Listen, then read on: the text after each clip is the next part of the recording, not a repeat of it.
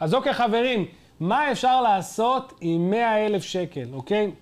כמו שאמרתי, באמת פונים אליי הרבה אנשים לגבי סכומים מסוימים, בחרנו לגעת דווקא ב-100 אלף שקל, שזה סכום מאוד פופולרי. אז קודם כל אני רוצה לחזור ולגעת בחשיבות של השקעות. אני אצטט את וורן באפט, וורן באפט אמר, אתה חייב ללמוד לעשות כסף בזמן שאתה ישן. אם לא, אתה פשוט תעבוד עד שתמות, אוקיי? ומשם בעצם נלקח ההיגיון שאתה חייב למצוא אפיקי השקעות נוספים ולתת לכסף שלך לעבוד בשבילך, אוקיי? הדרך הכי טובה, אני אומר תמיד אנשים שמתפצלים בעולם שלנו, יש שכירים, יש עצמאים, יש בעלי חברות מאוד גדולות ויש משקיעים. אנשים שמשקיעים בעצם במקום לעבוד בשביל כסף, הכסף עובד בשבילם, ובתיאוריה כולנו רוצים להיות שם. ברגע שיש לך כסף ונכנס לך כסף מקורות הכנסה נוספים, אה, ברגע שאתה אפילו מתעלה על ההכנסה שלך בתור עובד, זה נותן לך את הפריבילגיה בחיים מעבר לשקט הנפשי, זה נותן לך את הפריבילגיה לעבוד ביום-יום שלך במה שאתה באמת אוהב לעשות. זה לא משנה שאתה רוצה להיות צייר, גולש, מדריך אה, אמנות לחימה, תייצר את האפיקי ההשקעות האלה, זה קודם כל כדי להסביר לכם את החשיבות. אז אוקיי, בשביל לענות על השאלה של מה אפשר לעשות עם 100 אלף שקל, קודם כל חשוב להבין שזה תלוי מצב בחיים, אני תמיד אומר את זה. אותה תשובה לא רלוונטית לכולם. קודם כל, השאלה בין כמה אתה. אתה רווק צעיר, אתה רווק בן 22, אתה זוג נשוי פלוס שתי ילדים, אתה רגע יצאת לפנסיה. הדבר השני שמשפיע זה בכלל אם יש לך נכסים נוספים, אוקיי? אם אתה מש... מושקע כבר, יש לך את הבית שלך, אה, יש לך, אתה כבר מושקע בשוק ההון, אתה משקיע בכל מיני קרנות. שאלה השלישית כמובן זה עד כמה אתה לחוץ לכסף, מה המצב הכלכלי שלך? האם 100 אלף שקל זה כל הכסף שיש לך בחיים, או ש-100 אלף שקל זה פשוט נפתח עכשיו איזה קרן השתלמות ואתה פשוט רוצה לדעת מה לעשות איתה. אבל אל תדאג, אני עדיין מכניס 30 אלף שקל בחול, יש לי תוכנית חיסכון, יש לי דירה. משתנה לבין בן אדם ולבן אדם הסיטואציה הזאת, ולכן נורא קריטי להבין קודם כל מה רמת הסיכון ומה קריטי לך, כמה לחוץ אתה לכסף הזה, אוקיי? עכשיו, האלמנט הרביעי שאנשים שואלים אותי, ואני ישר חוזר אליהם בשאלה, זה עד כמה אתה רוצה להיות פעיל. האם אתה רוצה פשוט לשים כסף ולשכוח ממנו? האם אתה רוצה כן לעשות איזה כמה פעולות יזומות? אה, ובגדול, על בסיס השאלות האלה, ברגע שאני שואל בן אדם, אני יודע לתת לו את התשובה שתתאים לו. אבל אני עכשיו בפינה הזאת, ובאמת שאנחנו עושים את זה יחסית בזמן מאוד מהיר, וככה אני אוהב לעשות את זה, וככה בדרך כלל אנשים שמדברים איתי אוהבים לעשות את זה, לקבל את כל המידע במכה אחת בזמן קצר. אני אנסה לעשות את זה, לדבר על כלל האפשרויות העיקריות לכלל סוגי אנשים. אז בואו נתחיל בנדל"ן, כמו שאתם מכירים אותי, אני בעיקר מתעסק בנדל"ן, אה, אלה מכם שלא יודעים את זה. אה, אז החוקיות שלי וה default שלי, הברירת מחדל שלי בדרך כלל אומרת, ללכת לנדל"ן זו העדיפות אה, מבחינתי העליונה, כי אני מאוד מאמין גדול, ציטטתי מקודם את וורן באפט, אצטט עכשיו את מרק טוויין, מרק טוויין אמר משפט מאוד יפה, תקנו אדמות, לא מייצרים עוד כאלה. וזה בעצם מראה את החשיבות של היצע וביקוש. שתמיד, תמיד, תמיד יהיה ביקוש לנכסים, אין ברירה, במיוחד במדינה קטנה כמו ישראל. בשיעור הקודם דיברתי על השקעות חו"ל בנדל"ן, אה, עכשיו אני מדבר על השקעות בנדל"ן בכלליות לאנשים בסכומים האלה. עכשיו, יגידו הסקפטים, הסקפטים שרואים אותי, אה, מה אפשר לעשות עם 100 אלף שקל בנדל"ן? אז דבר ראשון, אני רוצה להזכיר שוב שבנדל"ן היתרון המשמעותי זה אפשרויות המימון מהבנקים. משכנתה, גם על זה דיברתי בפרקים הקודמים, אה, על איך אפשר לקחת משכנתה, באיזה אחוזים וכמה זה קריטי. אז תראו, בישראל יש בעצם שתי אופציות עיקריות להשקעה של סכומים כאלה של 100 אלף שקל בתחום הנדל"ן. דבר ראשון, אני ממליץ בחום על זה תמיד, לצאת מהמרכז, דווקא באזורי הפריפריה. קריות, נתיבות, צפת, תזכרו, יש מכללה ליד צפת עכשיו שרפואה מאוד מאוד פופולרי, קריית שמונה, גם נתיבות ושדרות, יש שם כמובן מכללת ספיר. באזורים האלה אפשר למצוא נכסים בחצי מיליון שקל. אנשים אומרים, איך יכול להיות חצי מיליון שקל? כן, חבר'ה, חד משמעית, נכסים, בעיקר בקריות דרך אגב, שזה לא שאני מאוד מאוד מתמחה בו בזמן האחרון.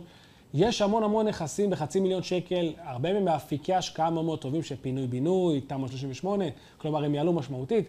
אם תיקחו לדוגמה את קריית ים, אה, היא, היא ליד הים, אוקיי? זה משהו שהוא מאוד מאוד מאוד מבוקש. לא, אין עוד הרבה קרקעות לצערי בישראל שהן ליד הים, אה, בערים פופולריות, אה, וזה אזור מתפתח. אז כן, חברים, אפשר למצוא שם נכסים בחצי מיליון שקל. עכשיו אומרים לי, רגע, אבל יש לי 100 אלף שקל, איך אני קונה... דרך אגב, אותו נכס בחצי מיליון שקל מייצר שכירות, הוא מייצר תשואה שנתית, מעבר לעליית נכס. באזור ה-2,000 שקל בחודש נכס כזה אמור לייצר, מ-2,100 ראיתי לא מזמן איזה נכס כזה שהוצע לי. אה, זה באזור ה-5% תשואה בשנה. שוב, אם אתה מכניס את האלמנט של עליית ערך, אתה מסתכל על זה אחרי 5-10 שנים, אתה כבר מגיע ל-15 ו-20% תשואה בישראל. למה? כי עליית ערך היא כזו, כזו משמעותית. אה, עכשיו, שוב, נוצר פה דלתא, חצי מיליון שקל, יש לי 100 אלף, איך אני מגיע? 400 אלף שקל, חברים, בדרך כלל זה כן נופל תחת משכנתה. אה, בדרך כלל מימון משכנתה זה 25 אחוז, אבל במקרים מסוימים, מדובר בנכס קטן, אם, אה, אם אתה כן יכול להראות יכולת החזר מאוד טובה, אפשר לקחת גם ב-20 אחוז הון ראשוני. ואפשרות נוספת שאני תמיד מייעץ אותה לאנשים, 100 אלף שקל זה אחלה סכום, מצאת נכס שאתה ממש רוצה, תכניס שותף לעסקה.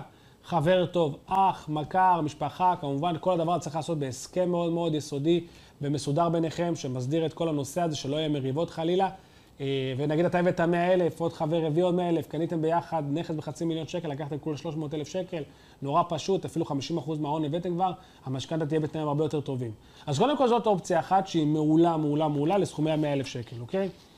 אופציה שנייה זה יחידות קרקע, אני קצת פחות uh, מתלהב מזה, אבל בגדול יש הרבה מאוד זכויות. אני בכוונה עושה גרשיים, תכף אני אסביר לכם למה. Uh, uh, בכל מיני אזורים בקרקע, מהדרום עד הצפון, שבעצם אתה קונה חלק מסוים מתוך דונם, בדרך כלל יכול להיות זה 150, 250 מטר, ובתיאוריה אומרים לך שלפי התוכנית ולפי הצפי מתאר עתידי של מה הולך להיות פה, ה-150 מטר האלה שקנית אמורים להיות אה, שווים לזכות אחת לדירה. זה לא אומר דירה, זה זכות לדירה. זכות לדירה מתומחרת בסכום מסוים. אה, לצורך השיחה, נגיד, זכות לדירה בדרך כלל באזורי המרכז, חולון, אה, באזורים האלה, יכול להגיע לחצי מיליון שקל. רחובות גם, 400 אלף שקל. בתל אביב זכות לדירה יכול להגיע למיליון שקל ויותר. רק הזכות לדירה, אוקיי? אחרי זה כמובן שיש לבנות את הנכס, בדרך כלל עושים את זה קבוצות רכישה. הבעיה בדברים האלה, שבגלל זה עשיתי גרשיים, בדרך כלל שככל שקונים יותר מוקדם, אז כן, זה הרבה יותר זול, ואתה יכול לקנות דברים ב-100 אלף שקל ואפילו פחות, ב-80 אלף שקל. הבעיה שאתה אף פעם לא יודע בדיוק מה תקבל. גם אני, שאני עושה בדיקות, זכו... בדיקות, אה, שהחברה שלי בעצם מתמחה בבדיקת זכויות לנכסים כאלה, לקרקעות, להשקעה, אנחנו יכולים להגיד לך בגדול מה הצפי, מה העתיד להיות. אנחנו לא יודעים, לא יודעים להגיד לך את הזמן, אנחנו לא יודעים להגיד לך בדיוק מה אתה תקבל, כי זה עוד לא, ברוב המקרים תלך מוקדם לפני שאושרה תוכנית כלשהי, התוכנית הזאת יכולה להשתנות הרבה מאוד פעמים. עכשיו, אם כבר תוכנית אושרה וקנית זכות לקרקע עם תוכנית, אז הסכום הוא משמעותית אחרת, אה, וכמובן צריך לקחת את זה בחשבון. דבר נוסף צריך לקחת בחשבון, מעבר לזה שהרבה היטלי מיסוי בדרך, כלומר 100 אלף שקל זה לא נעצר פה, ברגע שתוכנית, כל שלב בתוכנית תצטרך לשלם היטל השבחה, זה בעצם בגלל שהנכס הושבח ושווה יותר, המדינה רוצה מיסוי, כן, ככה המדינה שלנו אוהבת לעבוד. אה, הבעיה העיקרית פה, שהכסף הזה הוא לא ממש זמין לך. ברגע שלקחת, קנית זכות לקרקע כלשהי, שוב, אנחנו לא יודעים מתי תראה את הכסף חזרה, כי אנחנו לא יודעים מתי תהיה עליית ערך. אתה לא יכול להסתמך על מימון, זה כל המאה אלף נפלו על קרקע, לא הייתי לוקח בחיים מימון בשביל קרקע, כי שוב, אתה צריך להחזיר את הכסף הזה כל חודש, וזה פוגע לך בכיס, בפועל אתה לא יודע מה תכניס ומתי, אז אני קצת פחות ממליץ אה, לקנות זכויות לקרקעות, אלא אם כן, שוב, תלוי במצב שלך. אם עכשיו יבוא בן אדם ויגיד לי, שמע, יש לי ארבע נכסים, יש לי איזה מיליון שקל נזיל, אני מחפש איפשהו לקנות קרקעות, שאולי בעוד חמש, עשר שנים יהיו שוות הרבה כסף, זה שיח אחר לגמרי. כרגע אני רוצה להגיד שאם אנחנו מדברים על, על זוגות פלוס ילד, רווקים צעירים, אה, אפילו אנשים בפנסיה, פחות הייתי מתמקד בזכויות לנכסים, אבל אם כבר החלטת לקנות זכות לקרקע, שהיתרון העיקרי שזה בגדול שאתה לא צריך להתעסק עם דיירים, זה קרקע, אה, וכן, זה יעלה בוודאות, גם אם זה בירוחם, כי הם מה שאמרנו, אדמות לא מייצרים יותר, אז כן אה, אה, מומלץ לקנות את הקרקע הזאת, אבל שוב אני תמיד חוזר על זה, לעשות שיעורי בית, שיעורי בית מקיפים. אתה עומד להשקיע 100 אלף שקל על קרקע, אין בעיה להשקיע איזה 1,000-2,000 שקל על איזה איש מקצוע שיבדוק ויגיד לכם מה אתה עומד לקנות, זה קריטי. אז בעצם האופציה השלישית, שהוצאתי אותה מהשתיים הקודמות, שהיא בעצם גם אופציה, להשקיע בנדל"ן, שזה בעצם קרנות. יש המון קרנות אה, וגם מניות בשוק ההון. ש... ומדדים שעוסקים בנדל"ן, גם בישראל בעיקר, אה, ואז בעצם להשקיע בהם, אתה כאילו משקיע בעקיפין בתחום הנדל"ן. אה, לי אסור מבחינה רגולטיבית להמליץ לכם על מניות או קרנות מסוימות, אסור לי להמליץ אה, כי אני, לא, בגלל, בגלל הסיטואציה שאנחנו נמצאים בה וגם כי אני לא יועץ השקעות מוסמך, אבל חשוב להכיר שיש לא מעט קרנות אה, ומניות שאפשר להשקיע בהן בנדל"ן, שוב בצורה עקיפה, שמייצרות תשואה טובה, אוקיי? חשוב להזכיר, תמיד אני אומר, הבורסה בסופו של דבר צריך, כמו כמו שדיברתי על שיעורי בית, גם פה צריך לעשות שיעורי בית.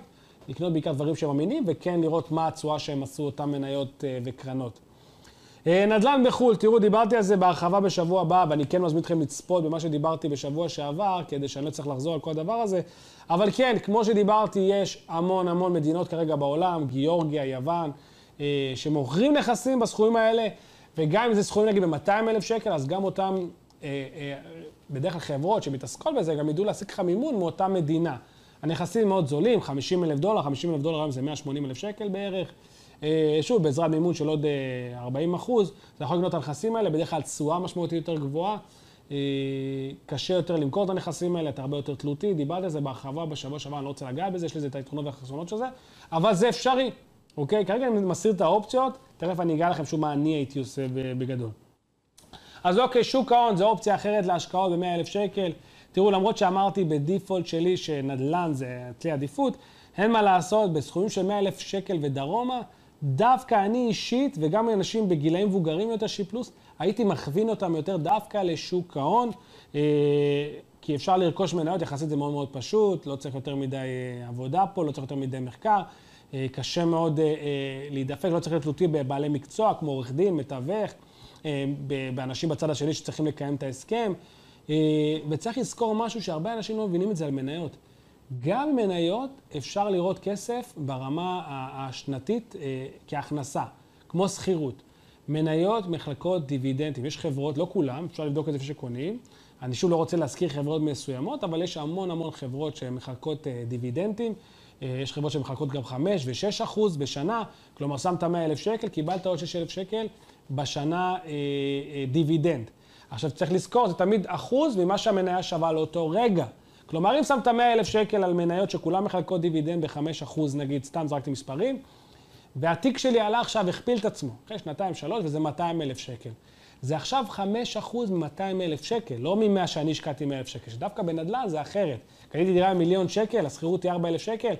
גם אם הדירה הזאת תעלה ל-2 מיליון שקל, אז השכירות תעלה אולי 4,200, 4,500, ככל שהערך עולה, בדרך כלל התשואה השנתית יורדת בנדל"ן, זה הפוך.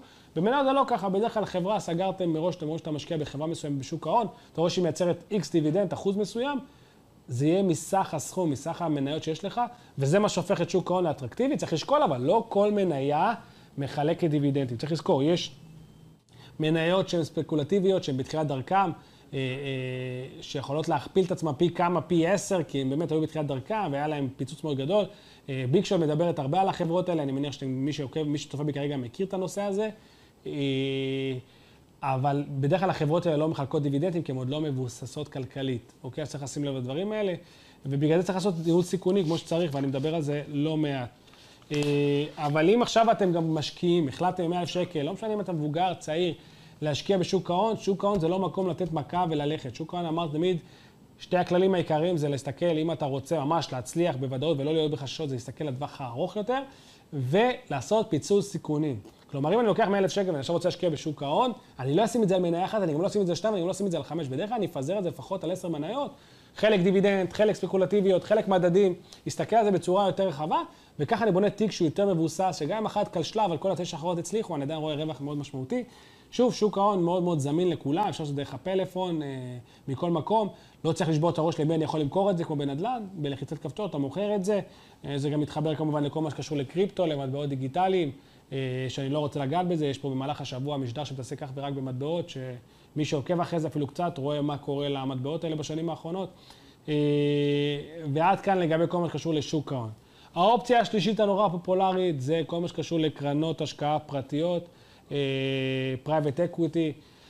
קרן השקעות, תראו, המטרה העיקרית שלה, כשמה כן היא ביצוע השקעות. בעצם קרן היא בעצם גוף שקם ומנוהל על ידי אנשים פרטיים בדרך כלל, או חברות.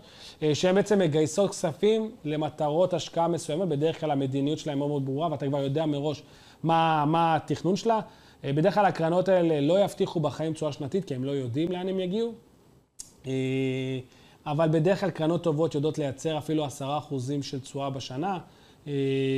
שוב, תלוי בסוג הקרן, יש, יש באמת הרבה אפיקים, יש נדל"ן, קרנות גידור, שזה בעצם קרנות שמתעסקות בשוק ההון, קרנות הלוואה, שבעצם זה קרנות שאתה נותן להן כסף, הן משתמשות בכספים שלך לתת הלוואה לכל מיני גופים גדולים, בין אם זה חברות, בין אם זה נדל"ניסטים שרוצים אה, לבנות משהו, והם יודעים לגבות ריבית של אפילו 15% ריבית בשנה, הם יודעים לתת לך את החלק שלהם, והם גוזרים את החלק שלהם, אוקיי? מן הסתם זה, זה הגיוני, נותנים שירות מסוים. תראו, היתרונות של אה, קרנות הן מאוד מאוד ברורות. אוקיי? קודם כל מדובר על מינימום עבודה בצד שלכם. אתם סומכים על קרן מסוימת, שמתם כסף, אין יותר מה, מה להתעסק בה, תשקיעו בה ופה אפשר לשכוח. היתרון השני בעצם שרוב, הרבה קרנות יודעות לתת לך אפשרויות להשקעה בסכום נמוך, יש קרנות שמתעסקות בהון סיכון, בסטארט-אפים, יודעים גם להגיד לך, תביא 5,000 שקל, אה, משם אנחנו נדע להתמודד עם ההשקעה. אה, תראו, קרנות טובות יודעות לספק אחלה תשואה, שחשוב לקחת, ש...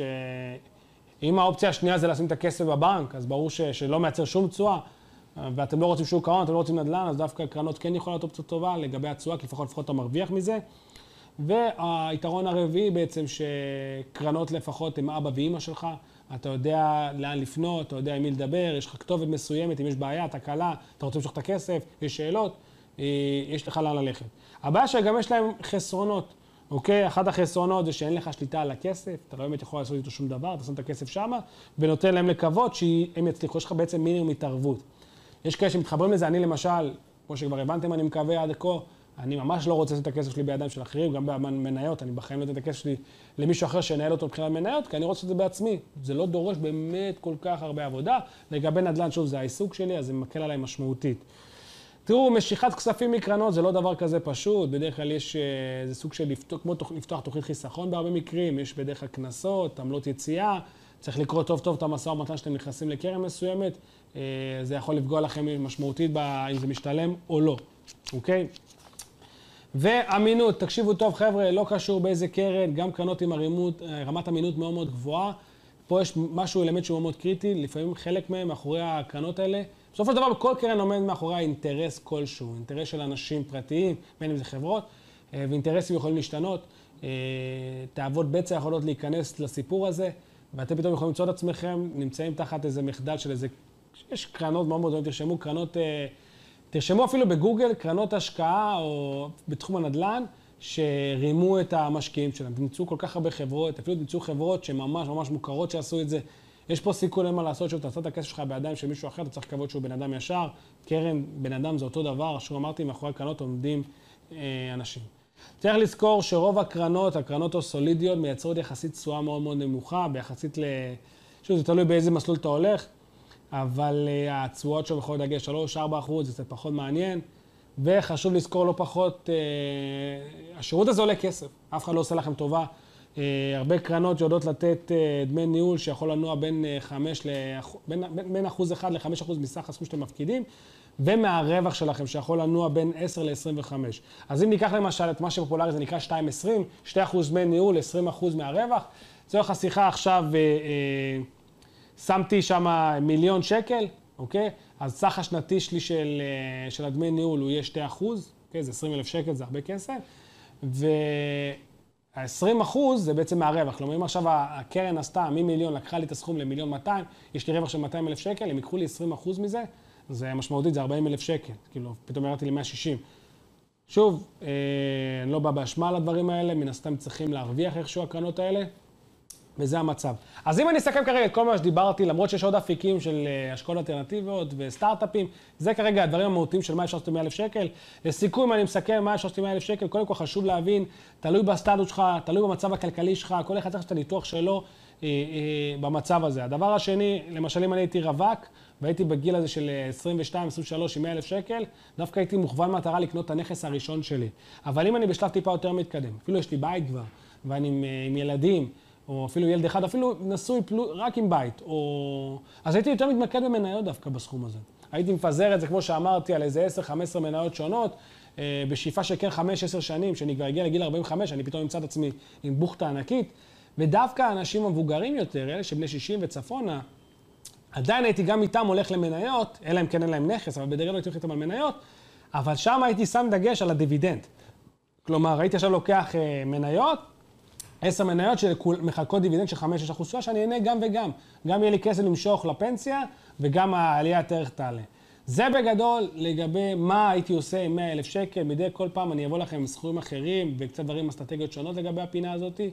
אה, אבל עד כאן לגבי 100 אלף שקל. אם אהבת את הסרטון שצפית בו עכשיו, אתה רוצה לקבל עוד סרטונים, אתה רוצה לקבל התראות שאני עולה ללייב ומדבר על נושאים פיננסיים שיכולים להעשיר לך את הידע, הירשם עכשיו לערוץ היוטיוב, לחץ על הכפתור של הפעמון ותקבל התראות בכל פעם שאני עולה ללייב.